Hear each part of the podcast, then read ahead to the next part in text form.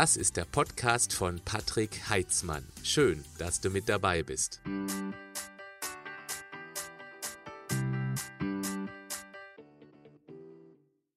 Auf meinem YouTube-Kanal gibt es ein Format, das immer mittwochs gesendet wird, was bei der Community hervorragend ankommt. Es heißt, du fragst, ich antworte.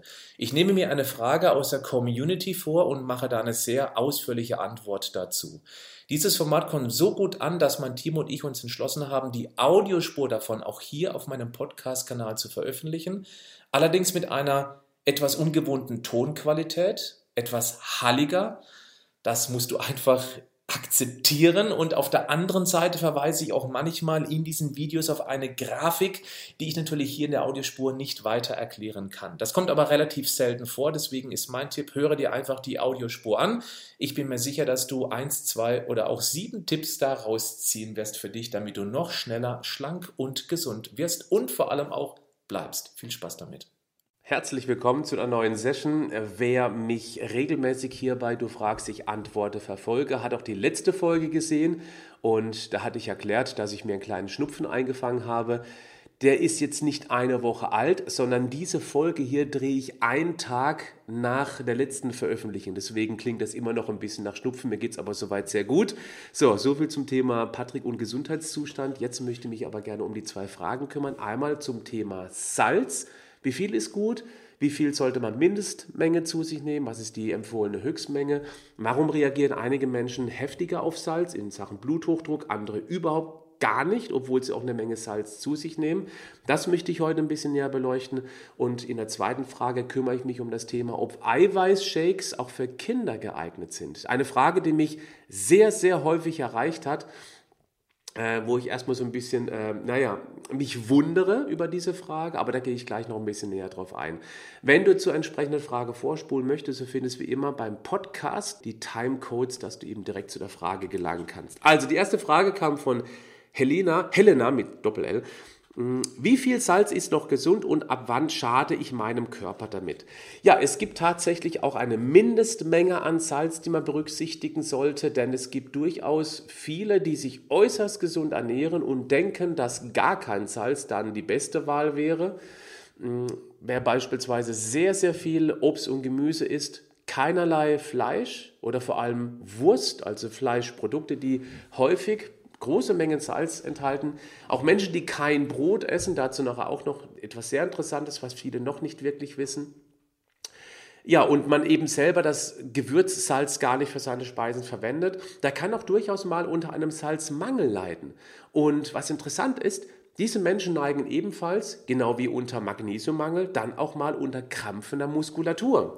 Das habe ich schon häufig gehabt, dass ich angeschrieben worden bin, ich nehme regelmäßig Magnesiumcitrat, ich ernähre mich soweit gesund, aber trotzdem krampft meine Muskulatur regelmäßig. Mein erster Tipp ist immer dann, eine kleine Menge an Salz eben dann ja irgendwie über die Nahrung zuzuführen zum Beispiel Milchprodukte zuzulassen, beziehungsweise im Salz als Gewürz zu verwenden. Und ja, dann kann es gut sein, dass die krampfende Muskulatur locker lässt. Also eine Mindestmenge von 1,5 Gramm ist empfohlen.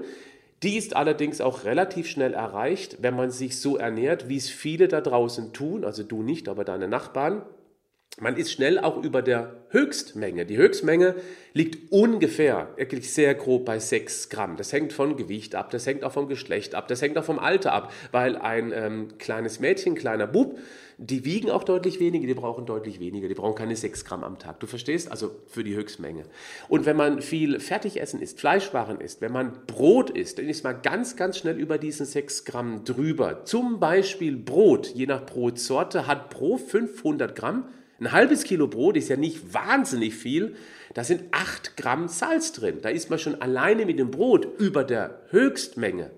Das heißt ja nicht, dass man die Höchstmenge ausreizen muss. Du verstehst? So, jetzt gibt es aber Menschen, die haben absolut keine Probleme mit auch noch mehr Salz. Die schwemmen das wunderbar über die Nieren wieder aus. Das sind die salztoleranten Menschen. Und dann gibt es eben die, die auch nicht mal die 6 Gramm ausreizen und trotzdem zum Beispiel mit Bluthochdruck reagieren. Woher kommt das eigentlich? Okay, Ich versuche das mal herzuleiten. Der Mensch ist ja irgendwo in Afrika entstanden. Südafrika, Südostafrika, da ist er wohl irgendwie ähm, aus dem Meer rausgeklettert an Land und hat sich eben dann zum Menschen entwickelt. Ja, da wo es eben relativ heiß war. Wenn es heiß ist, dann schwitzt man mehr, um die Körperkerntemperatur auf konstante knapp 37 Grad halten zu können. Wenn man mehr schwitzt, ist auch die Gefahr da, wenn man, Salz, wenn man Schweiß ableckt, dass es salzig schmeckt, dass man Salz verliert. Das darf man nicht vergessen.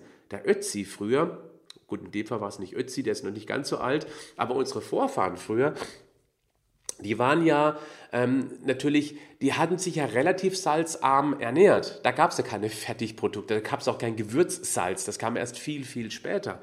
Das heißt, das wenige Salz, was die aufgenommen haben über die ganz normale Ernährung, das sollte eben im Körper bleiben und nicht durch den Schweiß nach draußen transportiert werden. Also haben die gelernt, haben eine Genvariante entwickelt, dass sie eben, wenn sie schwitzen, das Salz nicht über den Schweiß absondern, dass sie es sparen, dass sie es im Körper behalten. So, und wenn die jetzt letztendlich dann irgendwann im Lauf der Hunderten, der Tausende von Generationen an die salzreiche Kost von heute kommen, diese Genvariante, dann sammelt sich das äh, Salz im Körper immer mehr an. Salz bindet Wasser und durch den höheren Wasserdruck sozusagen erhöht sich durchaus auch der Blutdruck. Und damit hat man eben eine salzsensitive Person, die eben das Salz nicht so gut wieder loswerden kann. Anders aber bei den salztoleranten Menschen, weil die sind dann irgendwann aus der Savanne abgehauen Richtung Norden, da wo es deutlich kühler war. Und die nordische Generation sozusagen hat eben eine Genvariante entwickelt, die auch Salz ohne Probleme ausschwitzen konnte, weil die deutlich weniger geschwitzt haben durch die deutlich kühleren Temperaturen. Das bedeutet, dass wenn die geschwitzt haben, auch Salz letztendlich dann abgegeben werden konnte, weil es eben relativ wenig vorkam. Das ist diese Generation an also an Menschen mit dieser Genvariante, die letztendlich auch dann Salz, wenn sie mehr zu sich genommen haben, wunderbar wieder abschwitzen konnten und deswegen auch mit höheren Mengen Salz, die sich auch mal über der Höchstmenge befinden, wunderbar klarkommen. Gut, also Lasst uns vielleicht noch an dieser Stelle über ein paar Salzvarianten sprechen. Also normalerweise ist es ja das Natriumchlorid und ähm, was man eben so im Supermarkt kaufen kann. Dann gibt es ja auch verschiedene Arten von Himalaya-Salz. Es gibt das Meersalz und so weiter. Ich fange vielleicht mal mit dem Meersalz an. Das Meersalz, das ist durchaus gut, weil letztendlich es kommt aus dem Meer, genau wie wir Menschen irgendwann aus dem Meer rausgeklettert sind und das bedeutet, dass es ein sehr ursprüngliches Salz ist. Interessant ist aber, dass viele eben auch dann in diesem Meersalz mehr Jod vermuten. Wir sind ja ein, hier in Deutschland, Österreich, Schweiz, ein klassisches Jodmangelgebiet, nehmen also viel zu wenig zu uns, sodass wir eben dann schon drauf gucken sollten, dass wir irgendwelche anderen Jodquellen für uns finden. Und im Meersalz steckt kaum welches drin. Das sollte man unbedingt auf dem Schirm haben. Deswegen ist auch jodiertes Speisesalz bei uns eingeführt worden, weil eben tatsächlich früher es ganz, ganz große Probleme gab, als es noch keine grundsätzliche Jodversorgung über zum Beispiel Salz gab. Denn es gab eine Kropfbildung und insbesondere gibt es auch Erhebungen, die ganz klar gezeigt haben, wenn man extrem wenig Jod zu sich nimmt, dann können Kinder mit Schwachsinn auf die Welt kommen. Also das ist nicht nur so ein Begriff, wenn man etwas nicht gut findet, ist doch alles Schwachsinn. Es gibt wirklich diese Schwachsinnigkeit als Krankheit. Ob die jetzt genauso heißt, weiß ich nicht. Auf jeden Fall wurde das ganz klar auf den Jodmangel zurückgeführt. Deswegen hat man eben eingeführt dieses Jod im Speisesalz. Das sorgt dafür, dass wir keine Kopfbildung mehr haben. Also wenn praktisch der, der Kopf hier sich vergrößert, um das bisschen, das letzte bisschen aus dem Essen rausfiltern zu können an Jod. Sieht nicht schön aus. Das hat dazu gereicht, dass es das nicht mehr gibt. Auch diesen Schwachsinn gibt es in dieser Art und Weise nicht mehr. Wobei, da können wir mal nicht mal ein Fragezeichen dran machen. Nein, ähm, kleiner Witz am Rande. Mm, aber trotzdem reicht dieses Jodsalz nicht aus, um eben adäquate Mengen an Jod aufnehmen zu können, um eben der Schilddrüse genügend von diesem wahnsinnig wichtigen Baustein für die Bildung von eben T3, T4, T2, T1 Hormonen zur Verfügung stellen zu können. Also auch hierdurch macht es durchaus Sinn, jetzt nicht nur Jod-Speisesalz äh, zu verwenden, jodiertes Salz, sondern eben auch mal auf äh, eine Jod als Jodnahrungsergänzung zu setzen, wie zum Beispiel auf Kelbbasis also auf Algenbasis.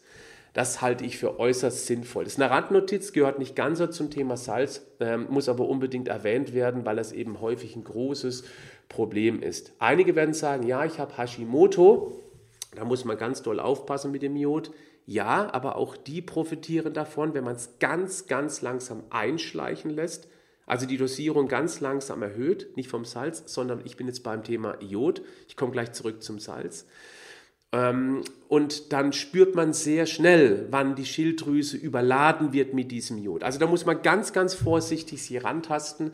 Aber auch für Hashimoto-Patienten ist das durchaus ein, ein sehr, sehr wichtiger Punkt. So, jetzt kommen wir noch zum Thema Himalaya-Salz. Es gibt ja alle möglichen ziemlich teuren Salzarten. Ich halte das für einen ziemlichen Quatsch, insbesondere weil das typische Himalaya-Salz im Iran abgebaut wird, also nicht da, wo eigentlich man das Himalaya-Salz als Ursprung vermuten, äh, vermuten würde, nämlich im Himalaya-Gebirge. Aber das ist auch wiederum eine andere Geschichte. Letztendlich, es bringt keinen wirklichen Vorteil, das Himalaya-Salz. Und wenn, ist er so marginal, dass es eher den höheren Preis aus meiner Sicht nicht rechtfertigt. Ich äh, setze auf zwei Salzarten. Das eine ist das Meersalz, weil ich es für ziemlich ursprünglich halte. Das andere ist das sogenannte Pansalz. Und zwar genauso, wie man das ähm, schreibt, P-A-N und dann Salz, Pansalz. Das finde ich sehr interessant, weil das Pansalz hat eine ganz besondere Konstellation. Es hat deutlich mehr Kalium drin und Kalium ist praktisch sozusagen der Gegenspieler im Organismus vom Natrium. Es gibt auch die sogenannte Natrium-Kalium-Pumpe die ist wichtig. Das bildet praktisch dann genau das, was unser Körper braucht, um eben dann den Elektronenstrom erzeugen zu können in der Zelle. Und das halte ich für eine spannende Geschichte, wenn man eben sowieso wenig Obst und Gemüse isst, dass man dann eben ähm, auf so ein Salz zurückgreift, um eben da an notwendige Mengen Kalium ranzukommen. Wer genügend Obst und Gemüse isst, der braucht das nicht. Ich nehme es ab und zu. Da ist auch noch Lysin drin, das ist eine Aminosäure. Das hat man deshalb reingemacht in das Pansalz, weil das Kalium einen unangenehmen Eigengeschmack hat. Und ähm, das Lysin überdeckt letztendlich dann diesen Kaliumgeschmack. Und es ist eine essentielle Aminosäure, deswegen ist es auch nicht unbedingt von Nachteil. Gut, ich denke mal, das reicht erstmal zum Thema Salz. Ja, wie du damit umgehen solltest, das hängt eben davon ab, ob du eben mit Bluthochdruck reagierst. Wenn du welchen haben solltest, da solltest du unbedingt rangehen an dieses Thema. Und es gibt unzählige andere Gründe für Bluthochdruck, aber Salz könnte eben einer sein. Deswegen wäre meine Empfehlung, mal ganz konsequent zu schauen, wo Salz überall drin steckt, um das eben dann mal für mindestens 14 Tage lang komplett rauszunehmen, um zu gucken, ob der Blutdruck sich tatsächlich da nach unten anpasst. Das wäre sehr interessant. Wenn nichts passiert, dann gehörst du nicht zu den salzsensitiven Menschen. Ja, dann kannst du auch normal weiter salzen. Die zweite Frage, die mich erreicht hat, die kommt von Nadine. Sie fragt, ich verwende schon seit längerem deine Vita Moment Eiweißpulver. Erst einmal ein großes Lob dafür. Das darf ich auch vorlesen, oder so steht es hier. Sie schmecken hervorragend. Was mich interessieren würde, dürfen meine Kinder diese auch trinken oder sind sie für Kinder ungeeignet? Also erstmal vielen Dank für das Kompliment, für das Lob in Sachen Lob. Ja, sind mein Team und bin ich grenzenlos belastbar. Das, was ich jetzt hier erkläre, muss ich gleich vorneweg schicken. Das ist natürlich auch ein bisschen Eigennutz. Ich habe eine eigene Nahrungsergänzungslinie aufgebaut, eine Gesundheitsmarke mit sehr, sehr viel Herzblut ins Leben gerufen. Und da steckt also wirklich unheimlich viel Leidenschaft drin in die Entdeckung von Rohstoffen, von sinnvoller Zusammensetzung, also Produkte, die wirklich Sinn machen, wenn man sie auch sinnvoll anwendet. Jetzt ist es so, dass Eiweißshakes nicht essentiell sind. Das heißt, wir müssen keine Eiweißshakes zu uns nehmen, weil wir über die ganz normalen Nahrungsquellen auch an ausreichend Eiweiß rankommen. Der Grund, warum wir das bei uns eingeführt haben in die Gesundheitsmarke Vita Moment, ist ein ganz einfacher. Ich selbst nehme schon seit meinem ah, ich weiß es nicht mehr genau, seit meinem 20., 22. Lebensjahr regelmäßig Eiweißshakes zu mir. Für mich ist es ein super Süßigkeitenersatz, weil sie einfach verdammt gut schmecken, weil sie schnell zubereitet sind und weil sie eben auch, wenn es sinnvolle Rohstoffe sind, auch einen gesundheitlichen Vorteil bringen, weil sie hochkonzentriertes Eiweiß liefern, essentielles Eiweiß, was wir uns Überleben brauchen und das bei sehr, sehr wenigen Kalorien. Nur ein Beispiel, also das gilt es gerade für die, die vorhaben abzunehmen, mal eine Mahlzeit durch einen Shake zu ersetzen oder wenn man eben zwischendurch Hunger bekommt oder Lust auf was Süßes hat, so ein Shake in Wasser angemixt und das schmeckt ja echt immer noch richtig gut, weil die meisten mixen es in Milch an, da liefert so ein Shake gerade mal knapp über 100 Kalorien. Das ist ein Witz und liefert eben dann noch hochwertiges Eiweiß. So, so viel mal zur Einleitung, warum ich mich oder mein Team und ich uns entschieden haben, überhaupt Eiweißshakes aufzunehmen in unsere Range, in unser Portfolio. Jetzt kommt aber letztendlich die Antwort auf deine Frage. Ich habe die schon sehr häufig bekommen, ob die Kinder das auch zu sich nehmen dürfen. Gleich vorneweg, meine Kinder bekommen, wenn sie wollen, auch einen Eiweißshake, selbstverständlich. Und ich werde auch nachher sagen, wie man das optimal einsetzen kann. Wisst ihr, die Frage, ob Kinder Eiweißshakes bekommen dürfen, finde ich schon daher interessant, weil sowas bei Nutella oder kennt ihr noch Sunkist, diese Umweltverschmutzungsdrecksdinger gibt es ja immer noch. Diese, diese Alutütchen, wo man so einen Strohhalm reinsteckt. Ich wusste gar nicht, dass es das noch gibt, bis ich eben mal Nachbarskinder damit gesehen habe, wie sie damit rumlaufen. Dass sowas noch erlaubt ist, also das ist eine Umwelt, ist ein anderes Thema, ja, aber muss das echt sein? Aber okay, gut. Ähm, bei sowas wird nicht hinterfragt. Genauso wie bei Eis wird sowas auch nicht hinterfragt, ob das für Kinder geeignet ist. Und das macht ja auch nichts aus. Sandkiss ist weder, äh, weder Sandkiss ist tödlich, noch eben das Eis und auch Nutella ist nicht potenziell tödlich.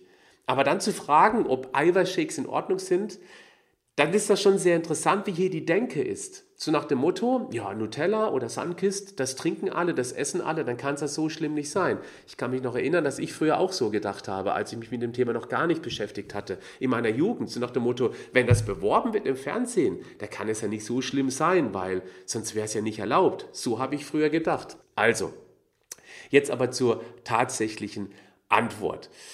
Ähm, Eiweißshakes für Kinder sind aus verschiedenen Gründen tatsächlich sehr, sehr gut geeignet. Erstens, es liefert schon mal deutlich weniger Kalorien. Es gibt durchaus draußen ein paar Stöpsel, die würden auch ein paar Kilogramm weniger gut vertragen, weil im Kindesalter aufgebauter Speck, den kriegt man im Alter relativ schwierig weg. Oh, das reimt sich. ja, passt vielleicht in dem Fall. Und wenn Kinder eben dann anstatt Schokolade einen Eiweißshake zu sich nehmen, weil er eben auch Süße bringt, zur Süße, wie die reinkommt, da komme ich nachher auch noch dazu, dann ist das auf jeden Fall durchaus ein Vorteil im Vergleich zu eben normaler Schokolade. Also es ist schon mal ein ganz, ganz klarer Vorteil. Jetzt ist es aber auch so, und deswegen ist die Frage völlig berechtigt, es gibt gute Eiweißshakes und es gibt, nennen wir es mal, nicht so gute Eiweißshakes. Ich kann es nur über unsere Eiweißshakes sprechen. Wir haben in unserem Produkt drei verschiedene Eiweißquellen drin, die sich dann gegen, also die sich untereinander oder gegeneinander ergänzen sozusagen, dass eine lange Verfügbarkeit gewährleistet ist, ein Einstrom von Eiweiß ähm, ins Blut. Und äh, ja, deswegen haben wir uns dafür auch entschieden. Und jetzt ist es so, dass manche sagen, ja, aber das ist ja unnatürlich, so ein Eiweißshake. Okay, die Frage ist, was genau ist daran unnatürlich? Hm, wenn man die Eiweißlieferanten nimmt, das Wasser entzieht, also praktisch trocknet, hat man ein Pulver. Und das Pulver bildet ja die Grundlage eines Eiweißshakes. Das gleiche könnte man dann letztendlich sagen über ganz normales Mehl, über Auszugsmehl, Mehltyp 405, also weißes Mehl, das überall in Millionen von Produkten untergebracht ist. Das ist ein hochkonzentriertes Kohlenhydratpulver. Und wenn man einmal schaut, wie sehr Mehl bearbeitet wird, damit es eben zu diesem feinen Mehl wird, das ist schon ziemlich heftig. Also ist das auch alles andere als natürlich, insbesondere weil ja die ganzen wertvollen Randschichten weggenommen worden sind, wo eben dann noch diese ganzen Mineralien und Vitamine drin stecken. Also so ein Auszugsmehl ist auf jeden Fall aus meiner Sicht mehr Chemie oder langfristig gesundheitsschädlicher, als wenn ich ein reines Eiweißpulver jetzt mal ohne Geschmack, da komme ich gleich drauf zu sprechen, nehmen würde, dann ist das nicht mehr oder weniger Chemie. Du verstehst? Wir brauchen also sehr, sehr viele Arbeitsschritte, um eben wirklich, ähm, ja, um eben praktisch wenig Wertvolles zu bekommen, wenn man jetzt eben sich ähm, ja mal das Mehl vor Augen führt.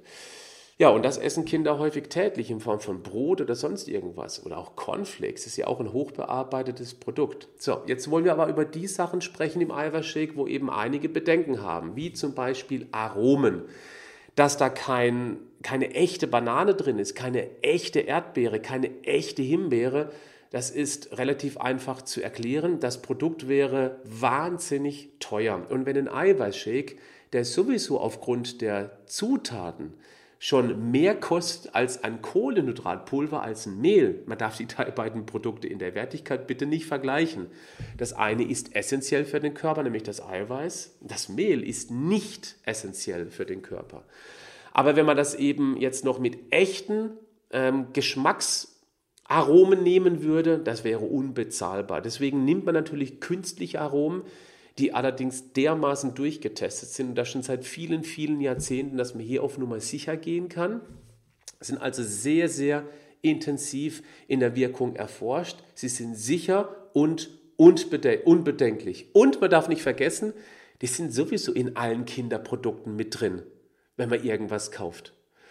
So, also wenn Erdbeere auf der Verpackung draufsteht, sind keine Erdbeeren drin, um das mal ganz klar auf den Punkt zu bringen. Das Erdbeeraroma kommt von ähm, von Pilzen, die auf Holzfasern gezüchtet werden. Deswegen darf man das auch als natürliche Aromen bezeichnen, weil sie natürlich auf Holzfasern gewachsen oder gezüchtet worden sind. Ja, schon heftig, oder? Aber so ist es eben. Ich vertrete die Meinung, je weniger Aromen in Produkten drin sind, desto besser. Deswegen mache ich folgendes. Jetzt komme ich hier zum Praxistipp, wie ich das in meinem Leben mache, auch mit meinen Kindern.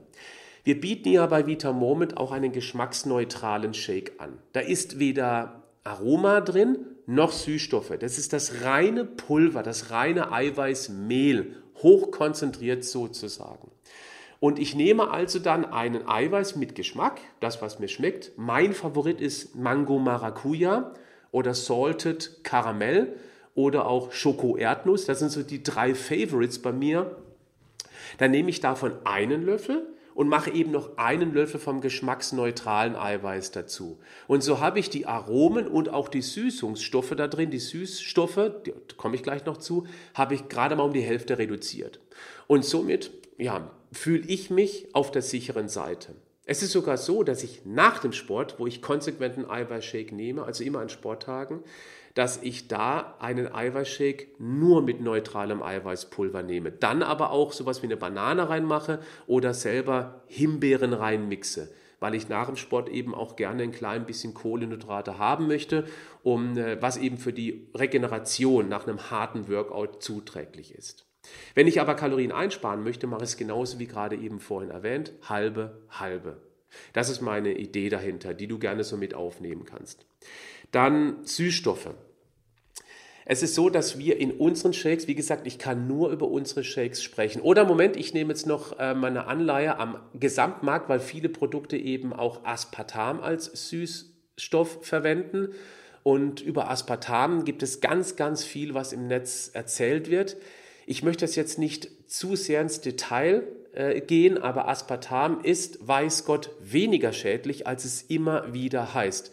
Und ja, ich kenne gefühlt alle Horrormeldungen. Ich habe mich mal vor Jahren intensiv mit diesem Thema beschäftigt und was ich herausgefunden habe, ist schon echt ziemlich krass, woher auch diese ganzen schlechten Nachrichten kommen. Immer cui bono, also wem nutzt es? Wer profitiert davon, dass Süßstoffe schlecht geredet werden? Achtung, ich bin kein Fan von Aspartam. Bitte nicht jetzt mich in die falsche Ecke stellen. Ich bin neutral gegenüber.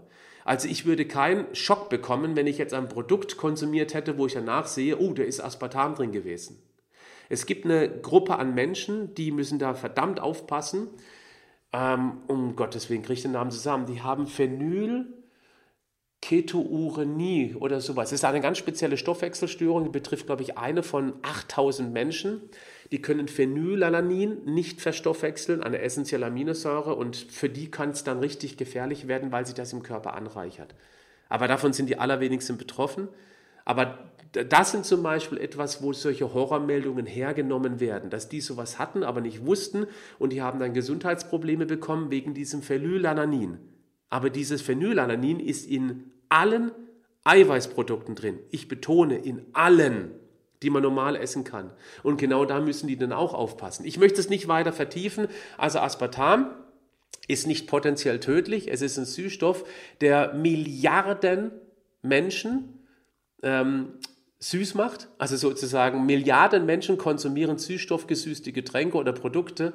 Es ist, also Süßstoffe generell sind die am meisten ausgetesteten Lebensmittelzusatzstoffe weltweit.